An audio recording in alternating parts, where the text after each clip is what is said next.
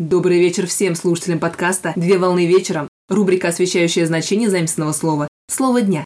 Слово для сегодняшнего разбора – интродукция. Слово «интродукция» с латинского языка «introductio» – введение, вступление. Интродукция – это процесс намеренного или случайного заселения или переноса особей какого-либо нового вида животных или растений за пределы его ареала в другую местность.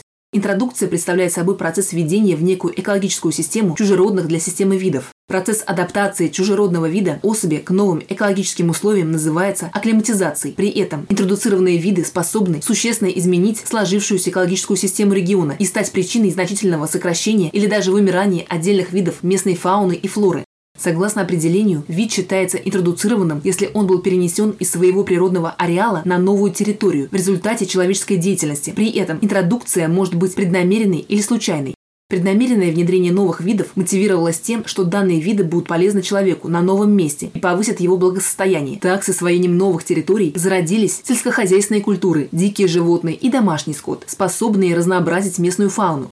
Случайное внедрение новых видов являлось нежелательным и побочным продуктом человеческой деятельности. Так распространились крысы, тараканы и другие виды особей. Отдельным видом интродукции может выступать экологическая интродукция или реинтродукция, которая заключается в заселении и переселении вновь диких животных и растений определенного вида на территорию, где они ранее обитали и произрастали, но откуда по каким-либо причинам исчезли для создания новой и устойчивой популяции.